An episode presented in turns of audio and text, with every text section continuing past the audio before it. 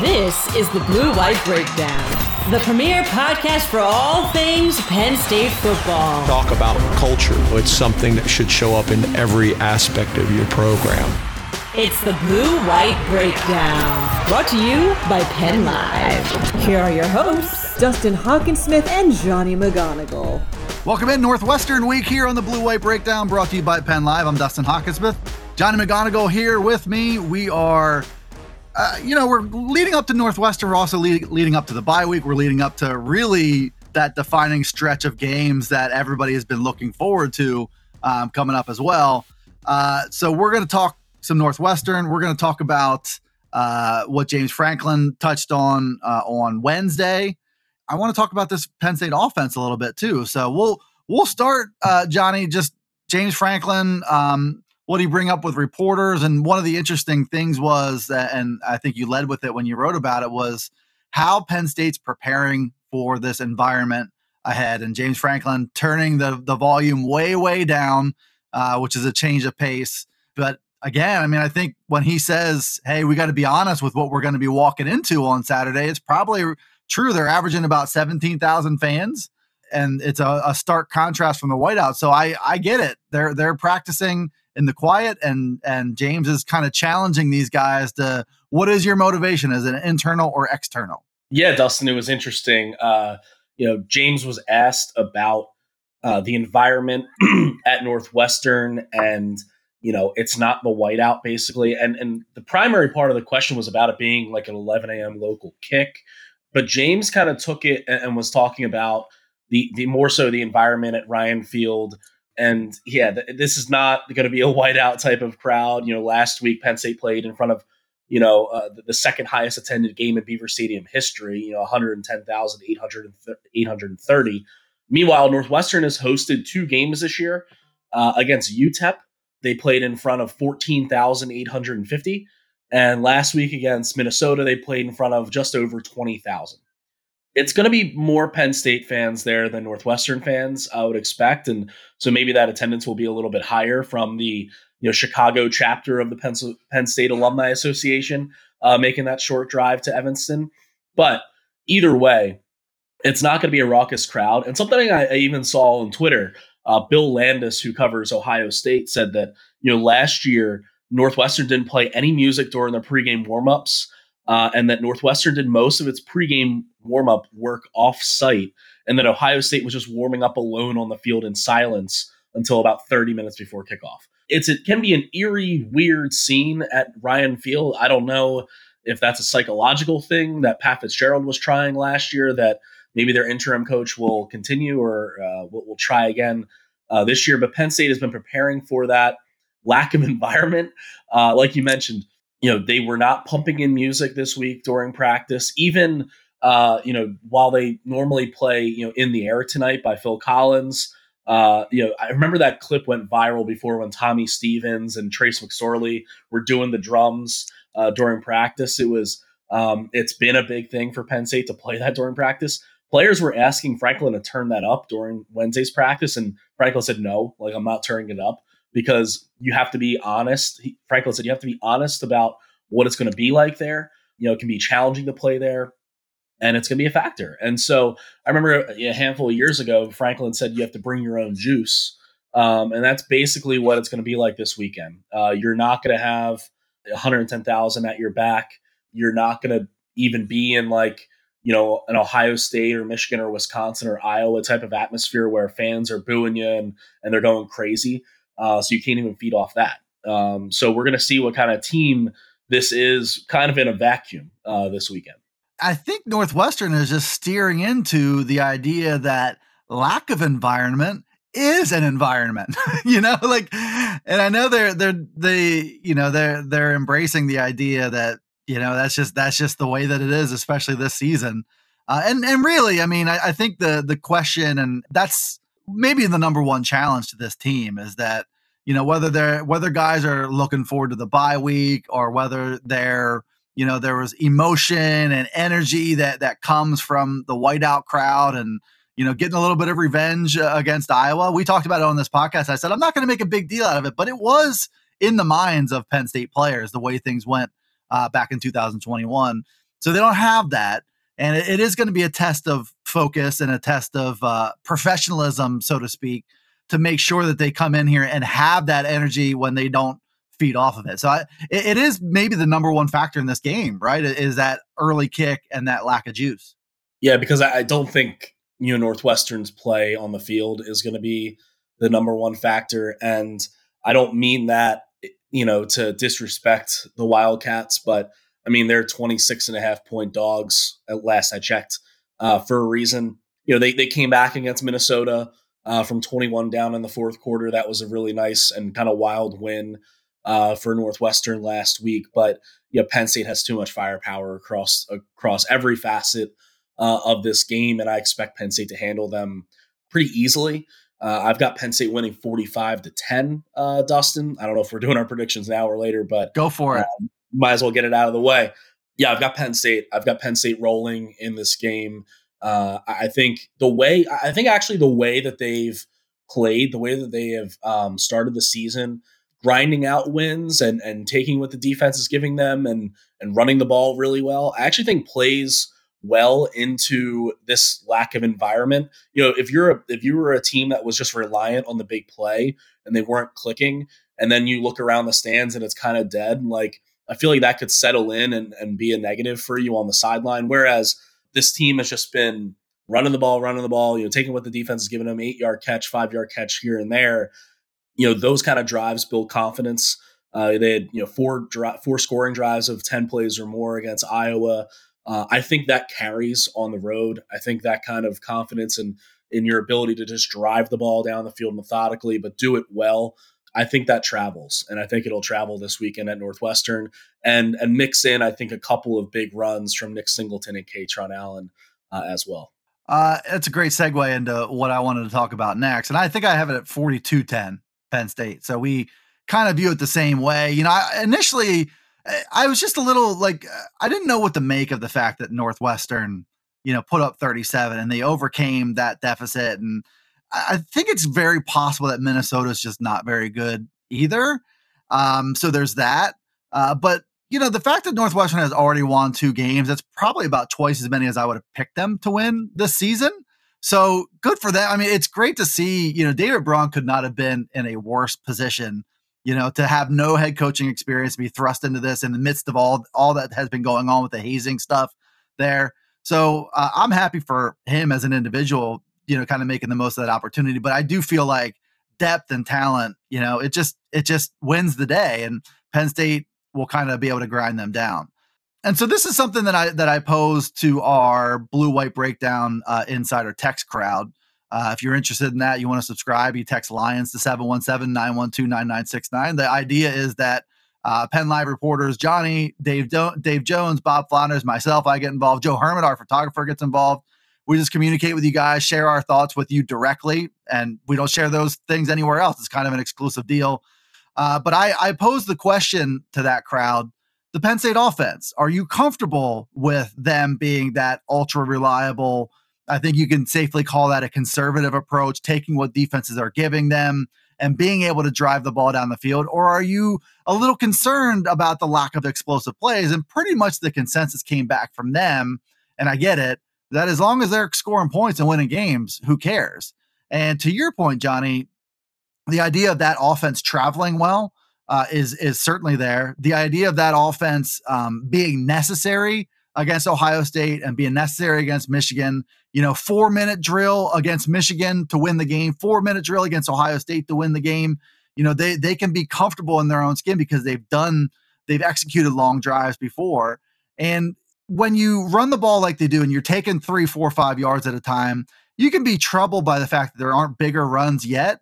Or you can say, like, they pretty reliable moved the chains, uh, stayed on schedule, and that includes Drew Allar's arm as well that that's going to come in handy at certain points of time. And every time you put the ball in Nick Singleton's hands or Kaytron Allen's hands, big plays are possible. So when they do start getting those big plays, that reliable offense is going to take a turn to, toward the explosive. But I'm just curious your thoughts on that, whether the way that they've managed the the operation so far, especially that's a good way to complement how well the defense is playing too.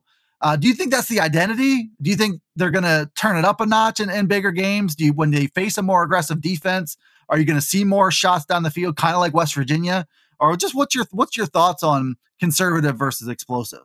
Yeah, I think it's I think it's their identity in the fact that they're playing to their strengths right now. And I say right now because Harrison Wallace has missed the last two games, and uh, I think he adds a different element to your passing game, especially downfield that they haven't had against Illinois and Iowa. We'll see if he suits up this weekend at Northwestern. But your strengths as an offense is, you know, Nick Singleton and Kaytron Allen, arguably the best running back tandem in college football. And and you have an offensive line led by Olu Fashanu, who is going to be a top 10 pick, and veterans across the board there on the on the offensive line. And so if you're running the ball consistently and you know that's opening up the little hitch routes and the and the comebacks on the sidelines and uh, you know, Keandre Lambert Smith is able to break a tackle and, and go the distance. He's that kind of player and Theo Johnson, Tyler Warren over the middle. Like I, I like what they have and I like what they've done from a complementary standpoint on offense. And are big plays going to come? Are they going to need big plays, you know, in the passing game to beat Ohio State and to beat Michigan? I think so. But I also think you're confident in if you're James Franklin, if you're Mike Yurcich, you're confident in what you've seen from Drew Allar in practice over the last, you know, almost two years, you know, after he enrolled in the spring as a true freshman you know, just just look at the throw he made at Illinois to Liam Clifford, uh, that sideline throw, that 33 yarder. I mean, not many quarterbacks in college football can make that type of you know far hash throw. And so I think you're confident and comfortable with what Drew can do um, throwing the ball downfield. But if you don't have to right now, if you're able to establish yourself as an offense, you know, through four games that can grind a team out, a, a team like Iowa that's known to grind teams out, that's kind of their style and you're able to go out and do it to them and win 31 to nothing, like I, I, you'd be hard pressed to find a fan in Beaver Stadium that if you went up to them before the game and said, "Hey, we're not going to have a play over 20 yards, but we're going to win 31 to nothing," like they, will take that. Uh, you know, the smart fan will take that every single time, and so I do think it's it's good for them to establish themselves as that right now. I think they will have to push the ball downfield at least once or twice and, and connect on those uh, in the bigger games against Ohio State, Michigan. But for now, it's perfectly fine. And I think there's something to be said about uh, not needing to reveal anything yet. Like if you can go through, you're through four weeks and you've been pretty dominant to this point without getting into the the route tree that has guys going deep. You know, without getting into double move type stuff. The further you can go, showing this is your identity, the bigger the surprise whenever you unleash something against Michigan or Ohio State. Like early in the game, you know, when film's going to suggest, you know, X, Y, and Z and they go A, B, and C, I mean, there's going to be some openings there. And so for, for Penn State, you know, that's a good point about, about Iowa. To throttle Iowa playing their game, there's just a little something extra there as far as satisfaction goes. But I do think when they need to get explosive, they have the ability to get explosive. But if you don't need to do it yet, I guess just save save it. You know, as much as you can save for those big games, I, I think the better. This is the Blue White Breakdown. So through four weeks is an important distinction too, because now you have that four game threshold for Penn State freshmen. Uh, and if you're not at the four game threshold, which I think all the green light guys are, if you're not at that four game threshold now, it's a good time to kind of ask about that uh, for for guys who aren't. I think there's two games is is the most anybody's at at this point. So it would make sense for Penn State to kind of peel back uh, and, use those guys less. But it sounds like from James Franklin's point of view that there hasn't been any fundamental change uh, in those yellow light guys. They're still yellow lights at this point in time. In terms of the green light guys, yeah, it, it's it's all systems go. Nothing has changed. Uh, the four players that James Franklin identified from before the season linebacker Tony Rojas and defensive backs uh, King Mack, Zion Tracy, and Elliot Washington. Uh, they have all played uh, in all four games so far. Would expect them to travel and play against Northwestern this weekend, giving them their fifth regular season game, burning their red shirt. You know, King Mack uh, did not get in on defense last week, but played on special teams. He's been an important piece there. Uh, Zion Tracy, Elliot Washington, and Tony Rojas contributing on defense as well. Uh, those four guys were identified early, uh, a couple of them in spring camp, uh, as early as spring camp, as green light candidates, as true freshmen, and that remains the same.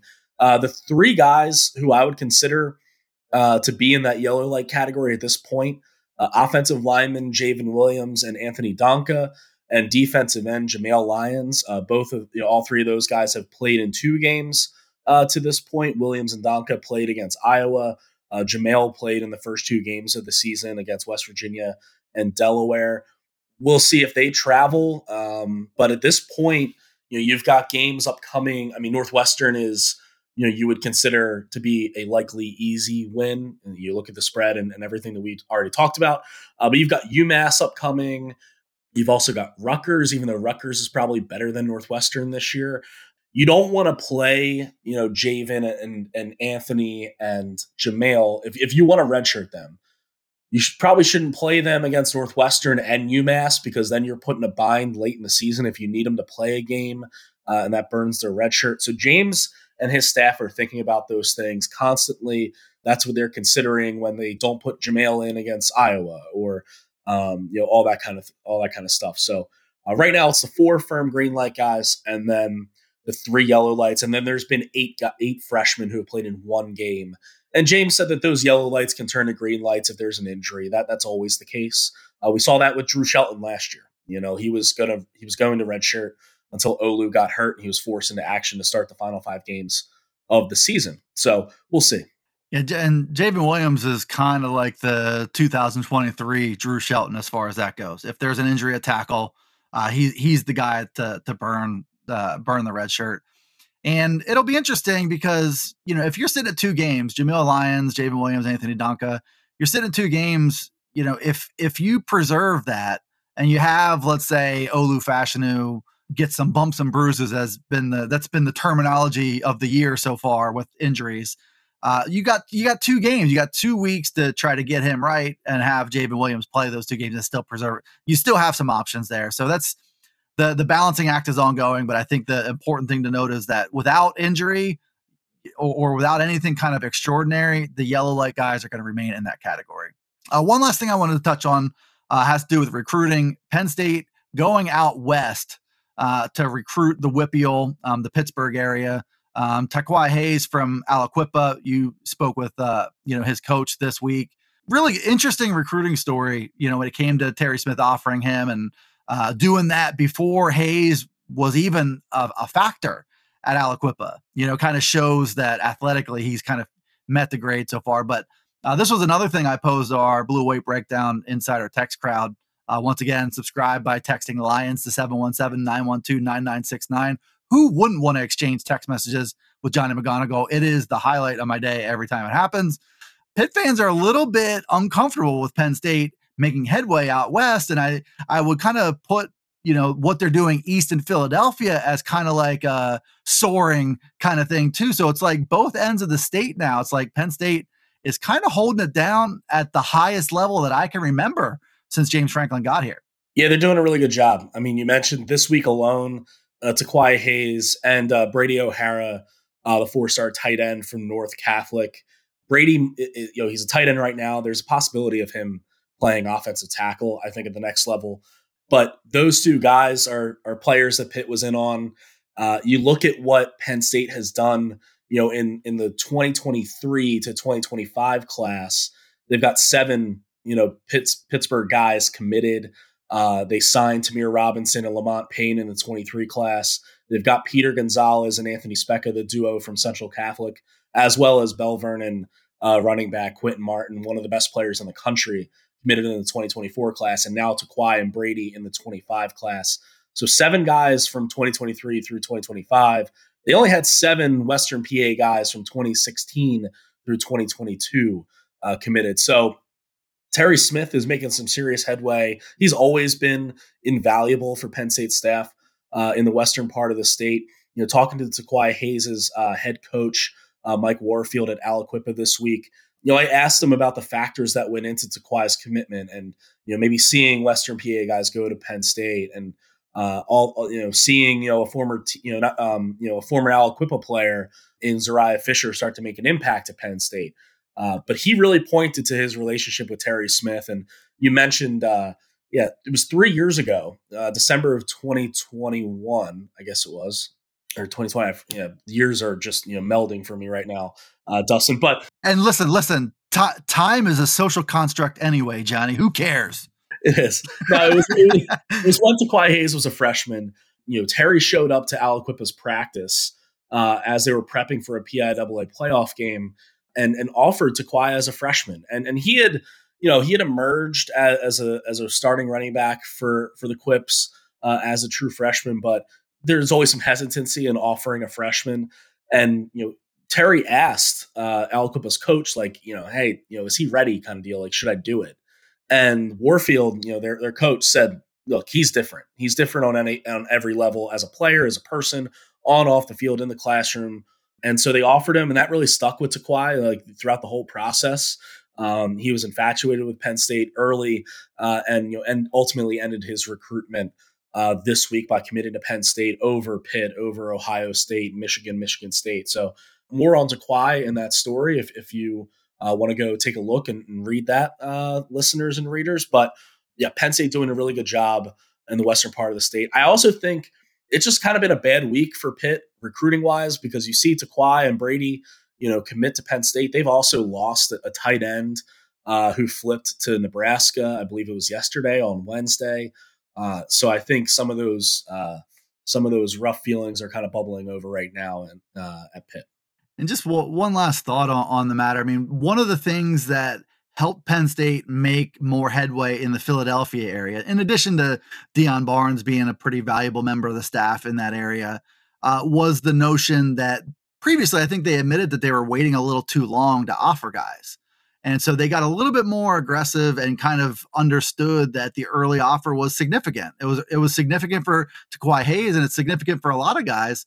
Offering a little earlier helped kind of pave the way. And so now you hear the story about offering to Tiqwai Hayes, you know, as a freshman. You say true freshman, like there are red shirts in high school. They're just not like official red red shirts. They're hold kids back. The, those are the those are the red shirts. But yeah, I think that you know to to get in early and get those evaluations, to trust your evaluations, it's super important in state because you know there are going to be some feelings there. If Penn State doesn't offer a kid until he's a senior and he's in Penn State's backyard, then there's a chance that that, that they're it's too little, too late. So they're they're not doing that anymore, and it's paying dividends in both ends of the state. And I would add, in addition to you know they're recruiting the South, and they they made headway in Wisconsin in the past in the you know the past two classes. They're in Florida with with Ja'Juan Seider. They're going more national now, but they're also doing a better job of holding it down in Pennsylvania. And I think it looks like they're making some headway in New Jersey as well. You know, one of their prime decommitments came from New Jersey recently, so I understand that. But the, one of their big commitments lately also came from New Jersey. Penn State's just kind of got it going uh, on the field, 4 and 0, looking to go 5 and 0 here this weekend at Northwestern. It's a noon Eastern time kickoff. Uh, 11 a.m. local time kickoff, Penn State Northwestern, 26 and a half pay- favorites the Lions are. So we'll see what happens there. We'll keep tracking all the recruiting efforts as well. It's Johnny McGonigal. I'm Dustin Hockensmith for this week's Blue White Breakdown. Remember, you can locate all of our podcasts on Apple, Alexa, Google, Spotify, Stitcher, and YouTube. Uh, and you can also check us out, pennlive.com slash Penn State football. We'll see you next time. This has been the Blue White Breakdown, brought to you by Penn Live.